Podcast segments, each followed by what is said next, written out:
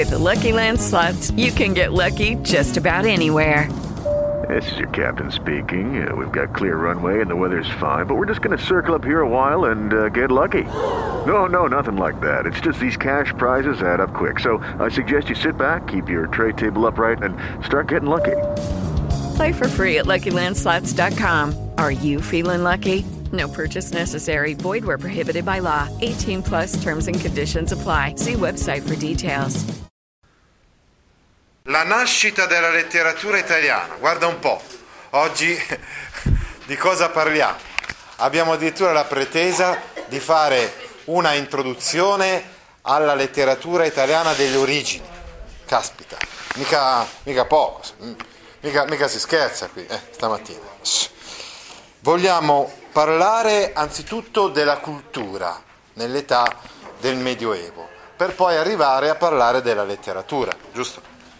Vorremmo infatti oggi, se riusciamo, anche iniziare a leggere un testo, perché cavolo, abbiamo detto, noi non intendiamo lo studio della letteratura come uno studio, non intendiamo lo studio della letteratura come uno studio di cose che, che hanno a che fare vagamente con la letteratura, lasciando magari da parte il testo. No, al cuore del nostro studio della letteratura c'è il testo letterario. Noi studiamo letteratura per questo, eh, non per altro, insomma.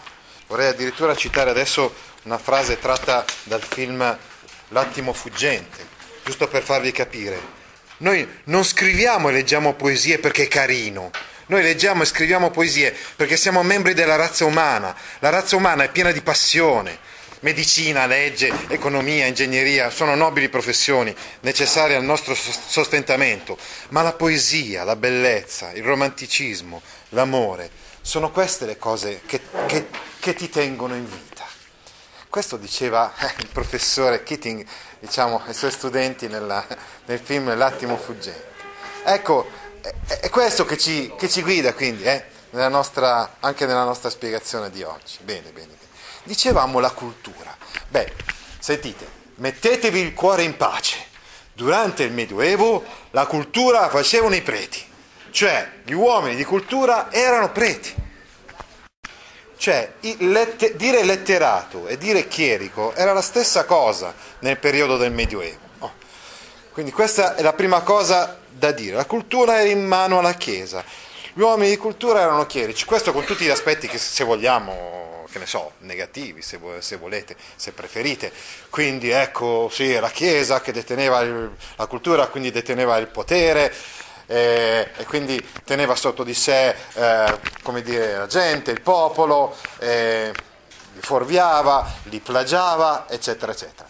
Sia però anche per gli aspetti positivi, perché insomma, porca miseria, se non ci fossero stati questi preti qua, monaci, eccetera, eccetera, abbiamo detto che comunque le opere della grande letteratura greca e romana non sarebbero pervenute fino a noi, perché c'è una cosa fondamentale da dire, da capire, da spiegare, ecco, che eh, noi, per noi il Medioevo, ecco, noi noi, facciamo, noi, la facciamo facile, prendiamo il Medioevo, il cancellino, lo cancelliamo e non ce ne frega più niente di questo, di questo periodo.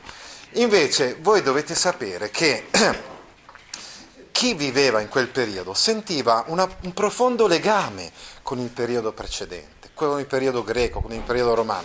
L'anno prossimo leggeremo Dante, perché ovviamente la Divina Commedia sarà il centro del nostro cuore, del nostro studio della, della letteratura. Ebbene, ovviamente capiremo proprio questo, che lui aveva questa percezione cioè la percezione che il mondo antico, il mondo classico, il mondo greco, il mondo romano, era il suo mondo, non era un altro mondo da, non so, da controbattere, eccetera. Anzi, rientrava perfettamente, era perfettamente, perfettamente organico e complementare al suo mondo, al mondo cristiano, eccetera.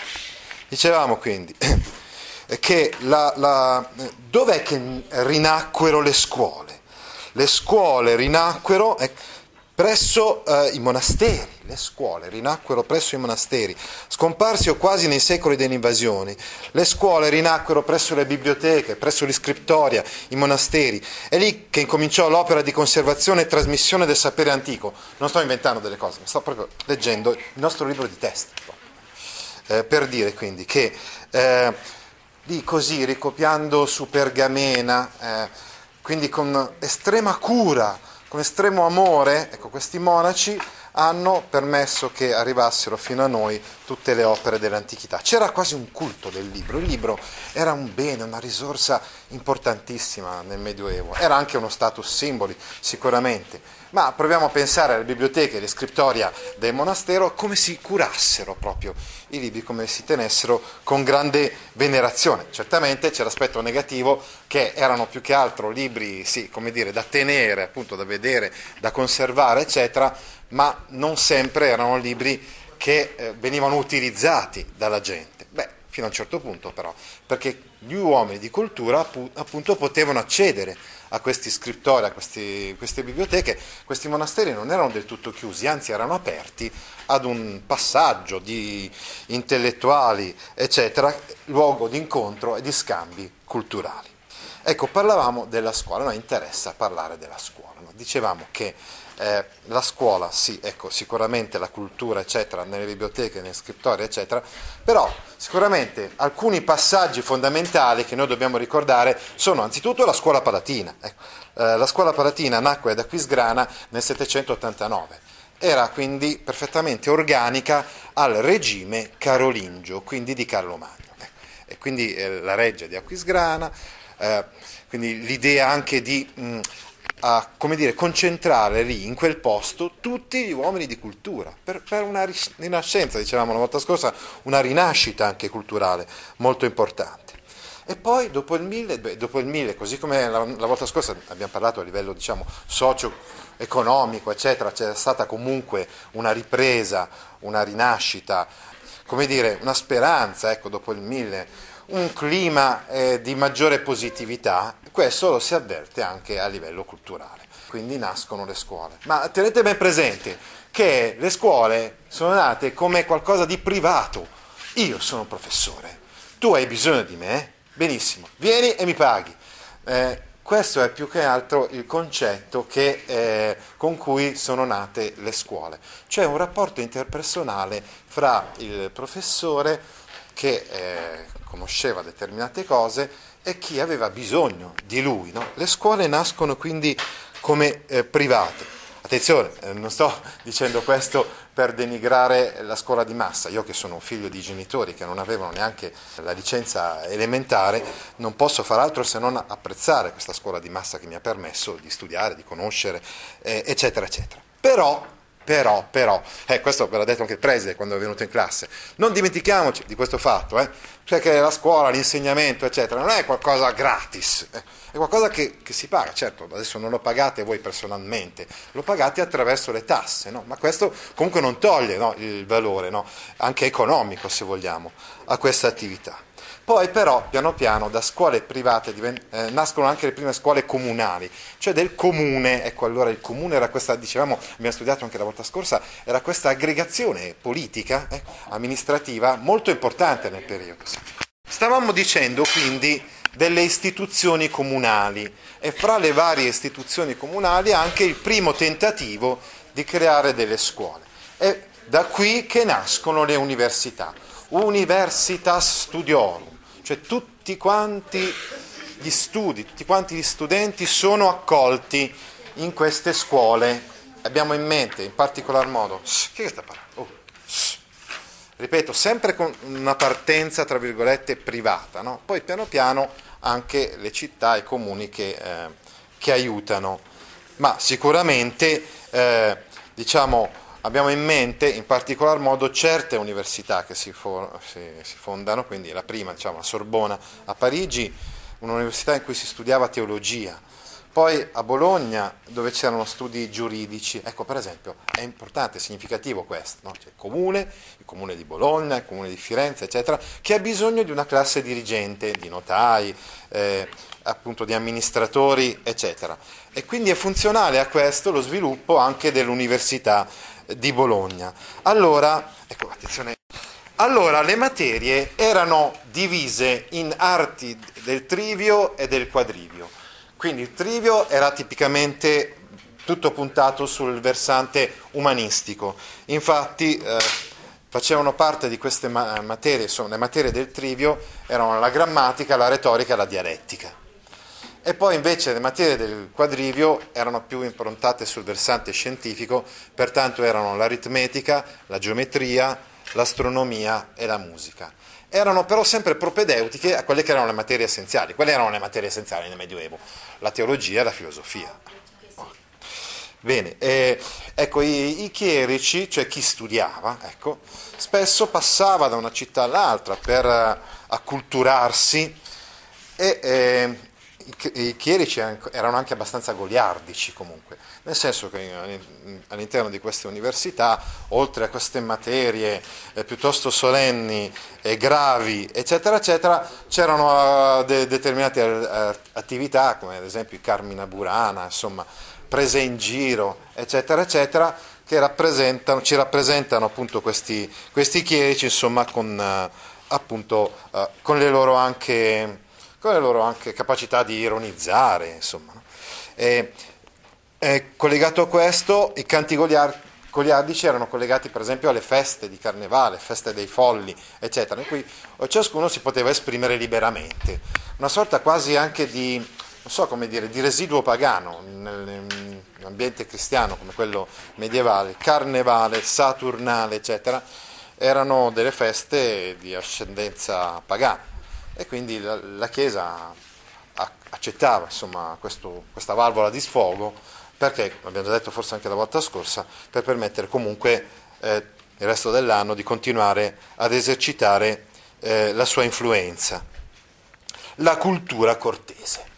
Ecco, uh, mano a mano però dopo l'anno 1000 si creano le premesse davvero per un, uno sviluppo della cultura e della letteratura, è quello, quello che appunto approfondiremo oggi, soprattutto presso le corti di Francia, uh, in particolar modo uh, la corte dell'Île-de-France, insomma, dove si parlava la lingua d'Oil, lingua d'Oil e lingua d'Oc, mentre in Italia la lingua del sì. Cioè oil, hoc e sì sono gli avverbi di affermazione, cioè vogliono dire sì, come si diceva sì in francese, nel nord si diceva oil, da cui poi il francese attuale oui, eh, mentre nella Francia del sud, del centro del sud si diceva hoc, da qui appunto occitani, è la letteratura, la lingua provenzale, mentre la lingua del sì è sì è toscano, no? che prevarrà in Italia. Ma per il momento, ad esempio, nel XII secolo, cioè nel 1100, è decisamente più avanti la cultura francese rispetto a quella italiana. È lì che si elabora la cultura cortese, cioè quell'insieme di valori e di ideali che eh, fanno da sfondo ad una rivalutazione della, dell'amore, modo particolare, quindi il rapporto fra il poeta e la donna amata. Pensiamo in particolar modo al trattato di amore di Andrea Cappellano. Appunto Andrea era cappellano, quindi chierico, eccetera, della corte di Francia. E scrisse però questo trattato in cui si parlava dell'arte della seduzione.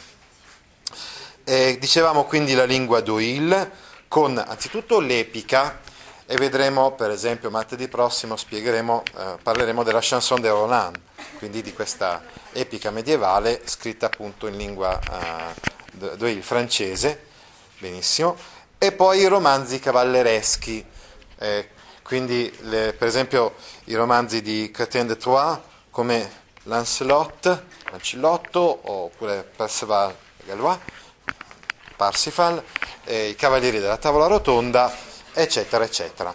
E qui avremo la contaminazione, contaminazione cioè fra l'epica dei paladini, un'epica cristiana, vedremo la prossima volta, tipicamente appunto religiosa, quindi il paladino che è un modello eh, di dedizione per, eh, lotta per la fede contro gli infedeli musulmani in modo particolare, saraceni, e l'epica invece quindi questa è l'epica carolingia, no? di carattere di stampo religioso, e l'epica invece dei Cavalieri della Tavola Rotonda, dicevamo appunto di Re Artù, eccetera, dove compare l'elemento amoroso e quindi le storie d'amore, appunto sappiamo per esempio di Lancillotto per Ginevra, eccetera, eccetera, a contaminare, tra virgolette, la materia cavalleresca.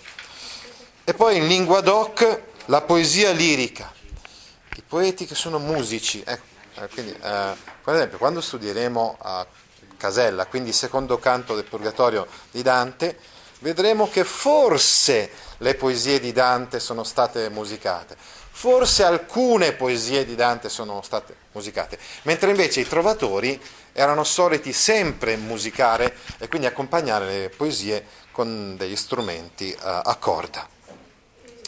Ecco, questo dicevamo nel XII secolo. Quindi nel XII secolo Francia, Provenza, eccetera, eccetera. Nel XIII secolo questa cultura cortese arriva anche in Italia, presso alcune corti, per esempio la corte di, dei Malaspina, oppure la corte della Marca Trevigiana, ma soprattutto la corte di Federico II. Quindi Federico II, imperatore di Sveva, di Hohenstaufen, che ha però la sua reggia a Palermo. Eh, sì, esatto, in meridione, perché lui tra l'altro era insomma, nipote dei Normanni quindi eh, i suoi due genitori, Enrico VI e Costanza d'Altavilla, erano appunto l'uno eh, di discendenza germanica, Enrico VI della famiglia degli Hohenstaufen, quindi di Federico I, eh, nipote, lui era nipote di Federico I Barbarossa, eccetera, mentre Costanza d'Altavilla appunto discendeva dai Normanni. E quindi si fondono si fonda il regno dei Normanni dell'Italia meridionale con l'impero eh, sacro romano, impero germanico, no? che allora era appunto in mano a questa dinastia degli Svevi, Hohenstaufen. E eh, significativamente lui decide di porre la sua reggia, la sua residenza, non diciamo, in Germania, ma appunto in Italia, a Palermo. E qui eh, nasce quindi una reggia, eh, la reggia appunto di Palermo, che è quasi quasi eh? C'è ancora? La Ziza? Avete visto per caso la Ziza? Cioè la Ziza, il Palazzo dei Normanni, la cappella... Sì, sì, sì, sì. Eh, dove c'è eh, questa... Mm, io ho visto solo la cappella palatina, ecco. Eh, però eh, diciamo che... Eh, non, non, non, ti so dire bene, non sono esperto, purtroppo io vivo a Milano e sono andato a Palermo un po' di sfuggita solo una volta però è chiaro che chi visita Palermo ha, ha la chiara eh, dimostrazione di come eh, davvero Palermo sia stata una grande importante reggia e eh, quindi residenza imperiale, soprattutto sia stato un crocevia di popoli e questo lo, lo si vede chiaramente perché appunto prima stavo parlando della Ziza eh, ma anche addirittura nel chiostro di Monreale si intravedono eh, diciamo, parti eh, derivanti dall'architettura musulmana, quindi ah, araba, araba, eccetera. Fenici, arabi, volevo dire. Esatto, esatto. E poi dopo sono arrivati i normanni, poi appunto adesso stavamo dicendo gli svevi, poi gli angioini, gli aragonesi e quindi poi gli spagnoli eh, perché del resto eh, gli aragonesi erano spagnoli e via discorrendo fino ad arrivare ai Borboni eh, con i quali appunto eh, questo regno di, di, delle due, due Sicilie tutti questi popoli hanno formato la cucina siciliana che è un miscuglio di tutte le cucine mediterranee europee è vero, in pratica esatto. e anche la cultura siciliana tra, tra l'altro il gesticolare io sapevo che era proprio per frutto che così, ci sono stati così tanti popoli che hanno certo. usato la Sicilia come, come, appoggio per arrivare ad altre parti sì, che sì. per comunicare avevano bisogno di un linguaggio gestuale e, e non con il dialetto anche dal punto di vista somatico, bravissimo. Uh, prova a pensare, sai quanti siciliani hanno i capelli biondi? proprio per questo motivo, proprio per, la discendenza normanna di, di molti di loro. E hanno ecco. la pelle scura, alcuni perché discendono dagli arabi. E altri invece hanno la pelle scura perché arrivano dall'Africa. Ecco, attenzione, Federico II valorizza questa pluralità, questa varietà cerca di valorizzarla, anzi è proprio il momento, un apice potremmo dire, della storia della Sicilia questo, della prima metà del 1300, cioè scusate, del 1200, cioè del XIII secolo volevo dire, ecco, perché là proprio presso questa reggia arrivano intellettuali, uomini di cultura da ogni dove, tra l'altro sono proprio gli anni in cui in, uh, in Provenza uh, si scatena la crociata contro gli albigesi. E quindi la Provenza perde mm, la propria indipendenza, autonomia nel secolo precedente la Provenza era addirittura più importante anche della Francia del Nord. Poi invece sarà la Francia del Nord, gli Angioini, eccetera, ad annettersi eh, la Provenza. E, e, e, quindi diventa nuovo, fondamentale centro di cultura proprio, dicevamo, l'Italia meridionale, in particolar modo Palermo. Pensiamo ad esempio nel campo del diritto alle costituzioni melfitane. A dire la verità, quando c'era Federico II era già nata la scuola medica di Salerno, perché la prima università in Campania, nel sud, è a Salerno, non è a Napoli. Poi però lui eh, costituì anche l'Università eh, di Napoli ed è proprio in questo ambiente, nell'ambiente della corte di Federico II, che si sviluppa la scuola siciliana che sulla base della poesia provenzale, quindi in un certo senso traducendo no, in lingua siciliana, appunto, eh, la poesia provenzale che era in lingua, in lingua doc, eh, permette a questi funzionari, funzionari dell'imperatore in modo particolare, anche lo stesso imperatore Federico II scrive delle poesie, eccetera, eh, di esprimere eh, a, metaforicamente, no, attraverso, vedremo, il rapporto fra il poeta e la donna, il rapporto d'amore fra il poeta e la donna, il fondamento del, del rapporto con, con il Signore, quindi con l'imperatore. Eh, vedremo, però con un carattere un pochettino più intellettualistico eh, rispetto alla poesia provenzale,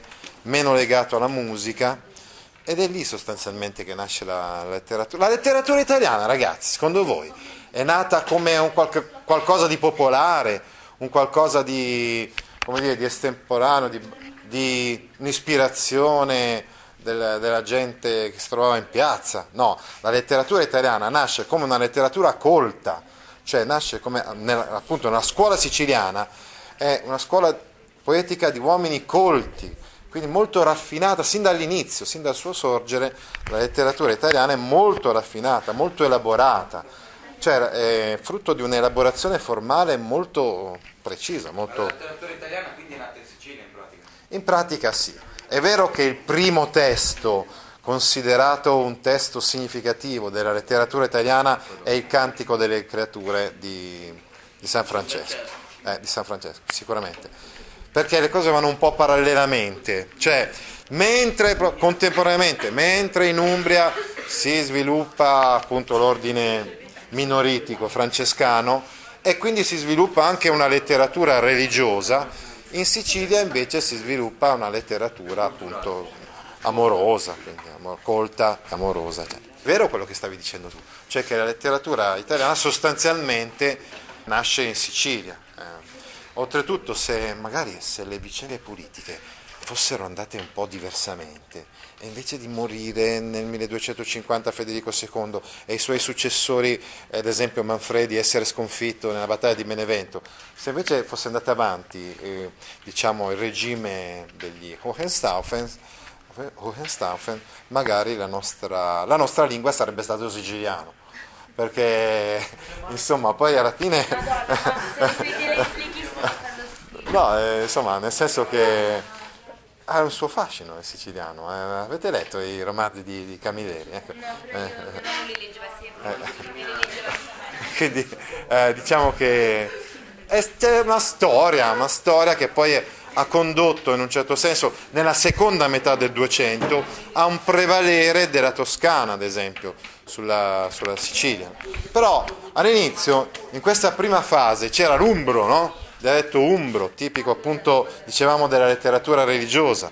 Poi c'era il siciliano e poi c'era il toscano. È venuto dopo il toscano, eh? Dicevi? Ma, dicevo, ma la letteratura siciliana comunque, che poi anche dopo il 200, fine ai giorni nostri, praticamente è continuata ad Sì. avere grandi esponenti. Sì, è dovuta al fatto che è nata nel 1200, quindi prima delle altre in Italia? Perché sto pensando che ci sono un sacco di scrittori siciliani rinomati in tutta Italia e a volte anche in tutta Europa. Ecco, diciamo che la ricchezza di questa storia della Sicilia e di questo crogiolo di popoli ha fatto sì che eh, forse i siciliani fossero, mostrassero una maggiore coscienza eh, di certi eh, fenomeni e forse una maggiore profondità umana, come stavi dicendo giustamente tu, questo ha reso possibile che ci fossero nella nostra storia della letteratura, proprio in Sicilia, alcuni dei nostri più grandi esponenti della nostra letteratura, quindi Giovanni Verga e Luigi Pirandello in modo particolare. Sì, ass- assolutamente. Sì. Però Federico, Sì? cioè, comunque sono dalle difficoltà no, che ti fanno. Giusto. Quindi eh, soprattutto la situazione difficile che c'è in Sicilia adesso Mm. ha portato. Sì, è vero, anche oggi possiamo dire in un certo senso che il nostro scrittore, lo scrittore che almeno dal punto di vista del riconoscimento, del eh, scrittore contemporaneo, vivo, eh, riconosciuto come il maggiore scrittore della letteratura italiana attualmente, è proprio Andrea Camilleri. Quindi mi sembra eh, che, che, sia perfettamente in linea con quanto stavi dicendo tu. Bene, bene.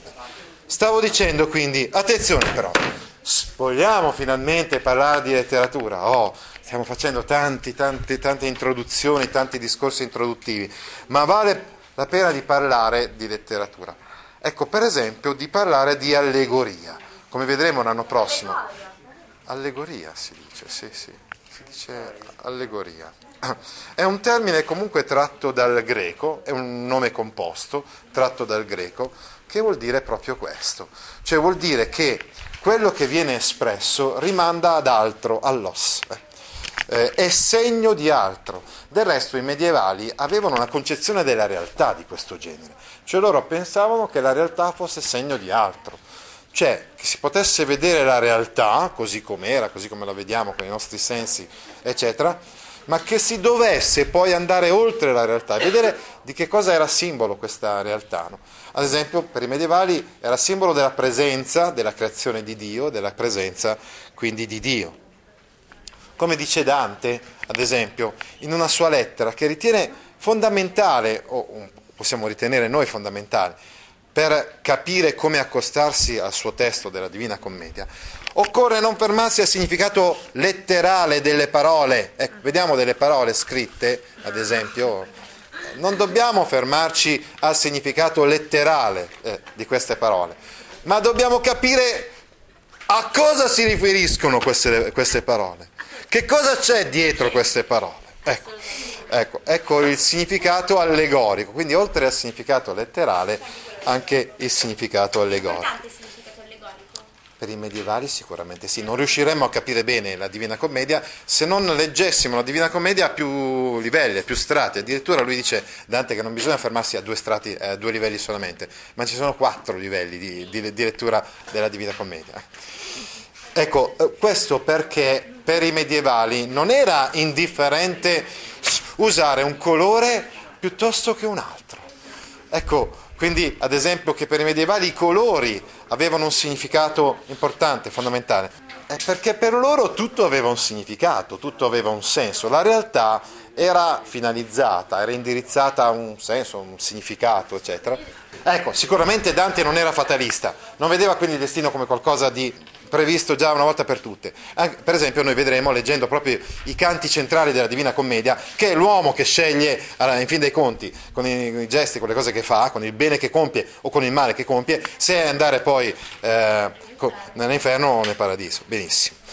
Stavamo dicendo i numeri. Pensate per esempio ai numeri come erano importanti per Dante, no? Stavi dicendo una cosa? No, io con Dante mi sono sempre una chiesto, chiesto sì. una cosa come sì. l'anno scorso. Uh-huh. Cioè ci sono riferimenti nella Bibbia comunque all'inferno e al paradiso, no? Sì, è vero. Stavo pensando, però non sono mai comunque chiarissimi, no? Assolutamente. Sono abbastanza vaghi. Sono, sono abbastanza vaghi, vaghi. vaghi, ecco, vaghi, generali. Gen- generici. Quindi, nel nostro immaginario collettivo, quando sì. noi pensiamo a paradiso e inferno, pensiamo a quello di Dante? Sì. Mm. Sì. Questo non lo so, perché no, sì, non, cioè, non, conosco il tuo immaginario. È il nostro punto di riferimento. È un punto di riferimento, perché Dante è stato invece molto dettagliato e preciso nella, nella descrizione dell'inferno e del paradiso. Pensa addirittura che del purgatorio nella Bibbia non si dice quasi niente, mentre invece lui ci ha fatto una, canti, una cantica intera sul, sul, sul, sul purgatorio. È una Bibbia un po' sua, ma proprio Dante... Cioè, mm? lui dice di aver fatto questo viaggio, no? Sì. In realtà non è vero, ovviamente, però dico come, come cioè dove sei dietro... Il viaggio non è vero, ma noi dobbiamo leggere la Divina Commedia e totalmente credendo a tutto quello che ci dice Dante, altrimenti non riusciremmo a capirla, a capirla Bene, bene, brava, ma bravissima. Sta registrando anche questo? Eh? Sta registrando tutto? Eh, perché non, non, ti piace se sì, queste cose? Ma io posso fare una domanda? Sì, sì, allora, sì. Ma lei ogni volta stoppa e poi riparte, no? Ma cioè, sì. sembra che sempre si ricorda dove era finita l'ultima parola che ha detto, ma come fa? Ah, sì. Eh, non so, guarda, una... sono anni di esperienza, io non so, sono... io sono un podcaster. Sai cos'è un podcaster? Hai davanti a te un podcaster. Non lo sapevi, ma hai davanti a te un podcaster. Un blogger praticamente. Sì, più o meno. Ecco, attenzione, non esattamente. Sì, anche, perché io sono tante cose, webmaster, blogger, eccetera. Sicuramente. Però, sicuramente, però, podcaster non lo sapevi cos'era. No, no. Allora, adesso ti spiego. Il podcaster è uno che fa dei podcast. Che cos'è un podcast? Lo sai? È un servizio gratuito attraverso il quale tu ti puoi iscrivere, per esempio andando su iTunes, no? Eh, perché a te interessa, che ne so, la letteratura italiana del, delle origini del 200 il professor Gaudio ha un podcast di letteratura italiana delle origini del 200 dove io questa lezione che sto dicendo adesso poi dopo uh, la pubblico e tu puoi scaricarla diciamo così se sei interessato alla letteratura italiana delle origini del 200 e puoi ascoltarti questa lezione e siccome questa cosa la faccio dal, dal 2006 che sono stato uno dei primi in Italia a fare podcast Ecco, grazie all'insegnamento devo dire, devo ringraziare qui pubblicamente il professor Alberto Pian di è il mio professore di podcast, diciamo, nel senso che è un professore ah, piemontese, torinese. È un pro... Ah, però sai che sono torinese io, magari lo conosco. Eh, magari lo, conosci. Che, che, il quale insegna in un istituto tecnico ed è stato proprio il nostro maestro nella realizzazione di podcast didattici. Ecco perché sono così bravo quindi poi a sistemare, ma stoppare. Eh?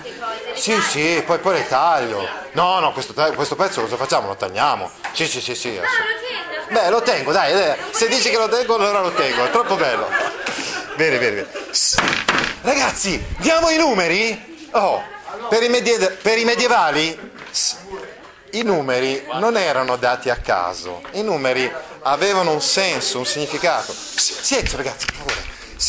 Il 3 era numero della divinità, il 3 era numero del divino, 3 sono le virtù teologali, fede, speranza e carità, che non a caso sono fede il bianco, la purezza, no? la speranza è il verde, la, la carità è il rosso dell'amore, è della passione. Cioè. E che poi sono anche i colori della nostra bandiera, non, non a caso non a caso, assolutamente, tutto ritorna. 3 è anche il numero della Trinità, invece 4 è il numero dell'uomo, 4 è il numero delle virtù cardinali, eh, eh, temperanza, fortezza, eh, prudenza, saggezza, giustizia, eccetera. Oh. la Trinità è Padre, Figlio e Spirito Santo, Padre, Figlio e Madonna. Padre, Figlio e Spirito Santo, ecco sì sì sì. Eh, eh, sei un po', eh, come dire, da, da, questo punto di vista, di queste conoscenze, ecco, devi essere un po'... Io non sono religiosa. Ah, bravo, bravo, bravo. Ok. Anche i fiori, per esempio, eh, tutti i fiori avevano un senso, un significato ah, per i medievali. Io lo so, lo so, li so tutti, però me ne dica uno li so. Li so il giglio, quindi la purezza, la, ca- la, la, purezza, la castità. Giusto, ah, giusto. Che bello, bellissimo, sì, sì. La margherita, la semplicità, arca, lo sapevi, mannaggia. E quindi, va bene, la rosa, la passione amorosa, eccetera, eccetera. Le pietre, ad esempio l'elitropia che poteva riflettere i raggi del sole. Ecco, certe pietre erano reali, certe pietre inventate, ovviamente. La stessa cosa avveniva per gli animali. Loro facevano dei bestiari, cioè elenchi di animali, alcuni di essi erano animali eh, effettivamente reali e altri invece, come gli unicorni, eccetera, eh, i draghi erano inventati. Sì, esattamente. Oppure il serpente e la tentazione del male e il demonio. Le... Le colombe, l'amore puro ma anche l'eccesso amoroso. L'aquila era l'altezza, la nobiltà d'animo, no? quindi perché vola alto l'aquila e quindi è anche poi simbolo dell'impero, come ben sapete.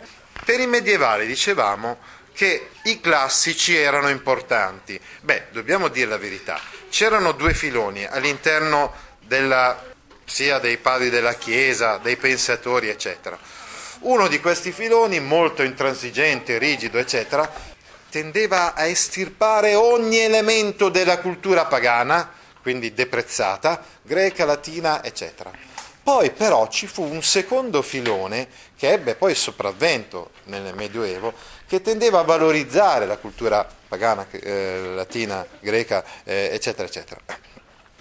Ed è, Dante si pone sicuramente in questa linea, nella linea della valorizzazione, anche dell'interpretazione sicuramente, cioè secondo loro eh, i classici greci, i latini, eccetera, eh, tendevano no, al cristianesimo. E quindi quando Platone diceva che faceva un esempio con una sorta di barca no, e diceva che gli uomini sono come da questa parte della, della riva e dall'altra parte c'è il mistero, ecco i cristiani interpretavano in questo modo l'immagine di, di, di Platone, cioè dicevano che questo è il simbolo dell'incarnazione, no? Cioè l'incarnazione rappresenta appunto Dio che dall'altra parte della riva viene, viene da noi con l'incarnazione di Cristo. E la stessa cosa avveniva con Virgilio. Per esempio, Virgilio in una ecloga, cioè vale a dire in una poesia di argomento pastorale, bucolico, eccetera, aveva parlato una, della nascita di un bambino. In realtà probabilmente Virgilio l'aveva fatto perché stava per nascere forse il figlio dell'imperatore o il figlio di un console, è meglio. Ecco. Solo che poi i medievali interpretarono questa poesia di Virgilio come una sorta di profezia, di preannuncio della nascita di un altro bambino, cioè di Cristo. Eh. Oppure eh, pensate all'Eneide che abbiamo appena studiato. Pensate che i medievali credevano che l'Eneide fosse la storia di un'anima. Potete immaginare quindi in particolar modo come poeti come Virgilio siano stati valorizzati in epoca medievale. E lo vedremo l'anno prossimo perché vedremo che Virgilio sarà la ragione simbolo della ragione, guida di Dante nella prima e nella seconda cantica. Per esempio Virgilio era stato uno di quelli che aveva codificato i vari stili. Quando gli antichi c'erano tre stili. Lo stile tragico era lo stile più alto, poi c'era lo stile medio o comico e lo stile umile o elegiaco. Anche questo fu un punto di riferimento per i medievali. Ma la tragedia era quello più usato, più Ah, lo stile alto, elevato, nobile, eccetera. Sì, però, uh, però Dante scrive una commedia. Sì. Ciò vuol dire già dal punto di vista stilistico, vuol, vuol, farci capire che in certi punti magari arriverà a questi livelli alti, tragici, elevati, eccetera, ma poi arriverà anche nei punti più bassi della natura umana e scriverà insomma nel suo poema parole come merda, insomma, e altre parole che eh, rappresentano proprio l'estrema bassezza, diciamo così, della, della natura umana. Mm, sì? Ma Dante, sì? di lavoro cosa faceva? Dante di lavoro cosa faceva? Questa è una bella domanda. Sì, sì, sì, assolutamente. Sì, sì, sì, sì. Eh, è un po' insolente. Eh, sicuramente ho un attimino, un po' mh, sgonfiato l'immagine mh, molto elevata che avevi di, di questo poeta. Di questo. No, no, ma perché lui esprime in questa commedia sia le, i sentimenti più nobili dell'uomo, sia le parti più basse, più, insomma, anche, anche tutte le parti. Insomma. Ah, il lavoro di Dante? Eh, il lavoro di Dante è una bella domanda, nel senso che quando era a Firenze riuscì anche a essere amministratore della città di Firenze, priore, uomo politico, eccetera. Dopo però quando viene esiliato non ha lavoro, è disoccupato, diciamo. Esiliato per la Divina No, no, no, perché non l'aveva ancora scritta. No, viene esiliato per motivi politici, ecco. Per... Perché lui faceva parte della sinistra. Sì, del, ah, dei guelfi bianchi, la sinistra, no? Ecco, mentre invece... Ah, eh? Dante era di sinistra. Dante era di sinistra. Sì, sì, per carità, bisogna assolutamente essere di sinistra per essere delle persone intelligenti, giusto? Sì, sì, sono, sì, sì, sì, sono perfettamente d'accordo con voi. Eh? No, eh, no, ma eh, devo, devo, dire così perché così si dice così, i professori devono essere tutti di sinistra, quindi eh, deve essere così, basta. Eh? No, ma per carità, assolutamente. No, no, no. Può darsi però che io sia anche ironico certe volte, state molto attenti a quello che... Eh? Eh, non lo so, mm, vedete voi. Addirittura pensate che nell'ora, nell'ora prossima io vi dirò che cosa ho votato quando avevo la vostra età o qualche anno in più. Eh, però se dici qualcosa di sbagliato. Eh, eh, no, ve, lo, ve lo dirò, ve lo dirò. L'ora prossima lo saprete. Silenzio, dovete, dovete, sì, sì, dovete, fatti, fatti, fatti, dovete avere un po' di pazienza, perché poi ve lo dirò, perché è importante che ciascun alunno sappia come la pensa il professore, perché appunto eh, deve un attimino calibrare, giusto, i suoi, eh, i, i suoi interventi. Deve stare attento ogni alunno, giusto? Tenere presente cosa pensa il professore per non, eh, giusto? per non contrariarlo troppo. Attenzione che sono spesso ironico quando parlo, eh, tenete presente. Le letterature nazionali e gli autori. Parallelamente allo sviluppo delle nazioni, degli stati, dopo l'anno 1000 iniziano a crearsi i presupposti per un'organizzazione politica diversa rispetto a quella che si era imposta fino ad allora. La volta scorsa, per esempio, avevamo parlato del Sacro Romano Impero Germanico. Dicevamo che, pro- che con un processo abbastanza lungo, comunque, si formano e si creano le nazioni. Diciamo che sicuramente la Francia è all'avanguardia in questo processo. Tutte le storie che abbiamo già anticipato porteranno nel 200 alla formazione di uno Stato nazionale unico, quindi si, si riunificano le corti francesi e diventa una sola la corte, la corte di Parigi. E poi nel 300 addirittura questo Stato, lo Stato francese, diventerà antagonista dell'impero, del Sacro Romano Impero Germanico, quasi alla pari, addirittura sarà talmente influente, dicevamo che sarà talmente influente il re di Francia, che farà in modo che il Papa si sposti da Roma ad Avignone, cioè che la sede papale si sposti ad Avignone. Oddio, ecco, non è sempre stato a Roma il Papa? No, no, per una settantina d'anni, dal 1305 fino al 1370 e rotti, adesso non ricordo a memoria, la sede papale è stata ad Avignone, così possiamo... Avignone si trova in Francia, eh, nel sud della Francia, possiamo quindi ancora ammirare il Palazzo dei Papi, dove i papi hanno avuto la loro eh, residenza per una settantina d'anni. Bene, cosa stavamo dicendo quindi? Ah sì, nel 300 la situazione cambierà totalmente, sì sì, infatti ci sarà poi dopo anche la Spagna attraverso il, processo della reconquista. Eh, si consoliderà come, come, nazione e si unificherà, però questo, la Spagna nel 400. La Spagna, sì, sì, la Spagna si unificherà nel 400, benissimo.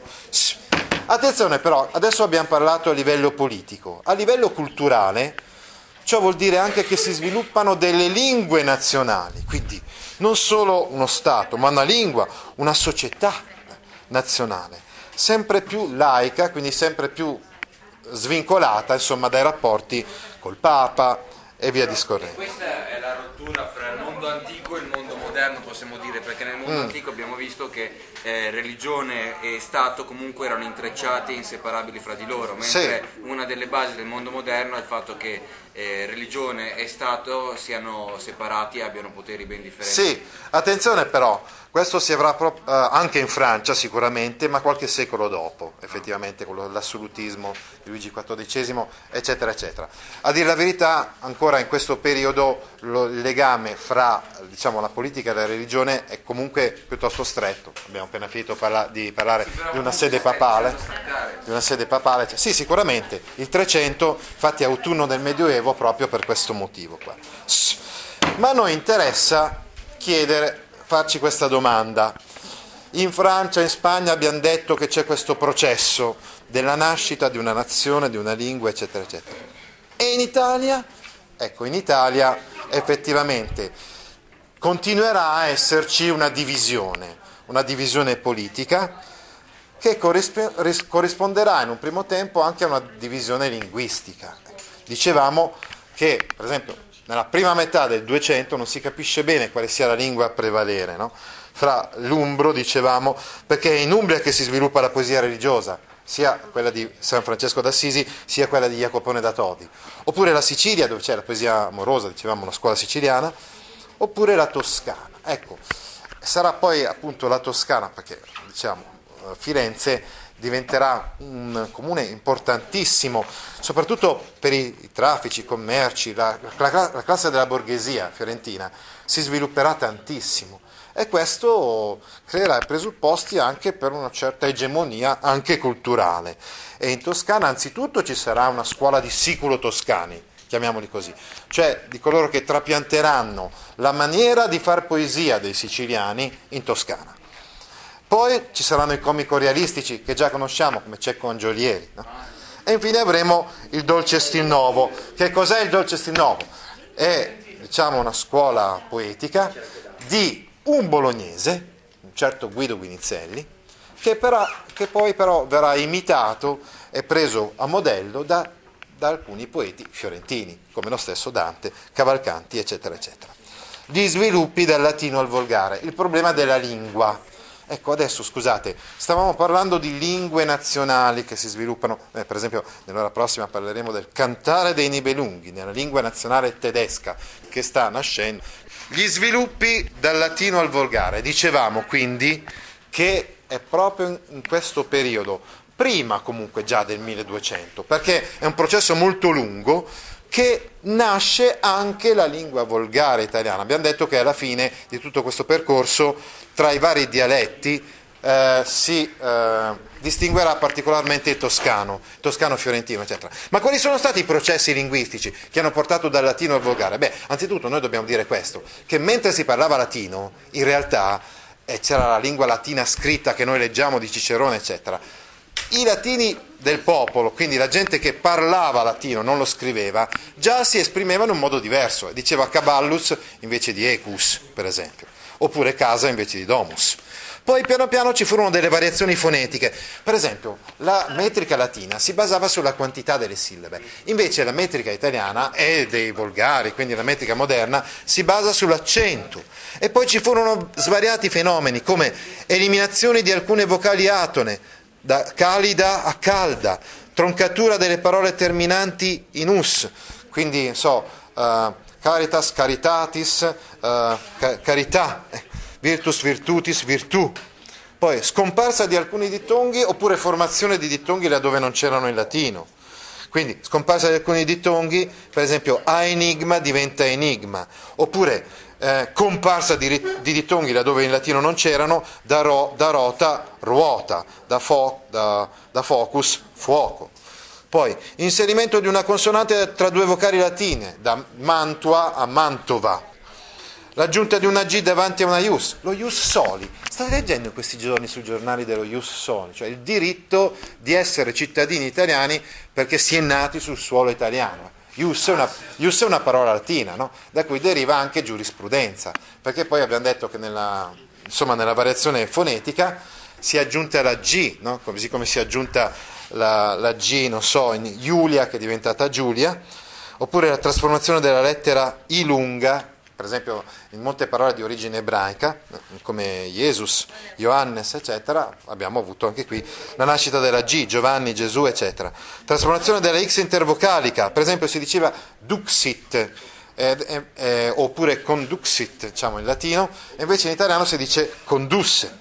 Variazioni morfologico-sintattiche, per esempio non ci sono più i casi, in, in, italiano, anche se eh, ci sono dei residui di casi. Eh, per esempio, mi piace, o piace a me, me, mi, io, sono residui di casi, nel senso che, eh, calma, nel senso che eh, io è eh, soggetto, quindi caso che allora in latino era il nominativo, mentre invece mi è complemento di termine, ad esempio, che in latino era il caso dativo, eh, o me è complemento oggetto, che in latino era il caso accusativo. Oppure compare l'articolo, eh, finisco la pagina 131, compare l'articolo perché in latino non c'era e quindi il, che era un pronome eh, diciamo dimostrativo, diventa articolo il. Ti interessano file di questo genere? Allora vieni su www.gaudio.org e iscriviti alla newsletter A Scuola con Gaudio all'indirizzo www.gaudio.org/news. With the Lucky Land slots, you can get lucky just about anywhere.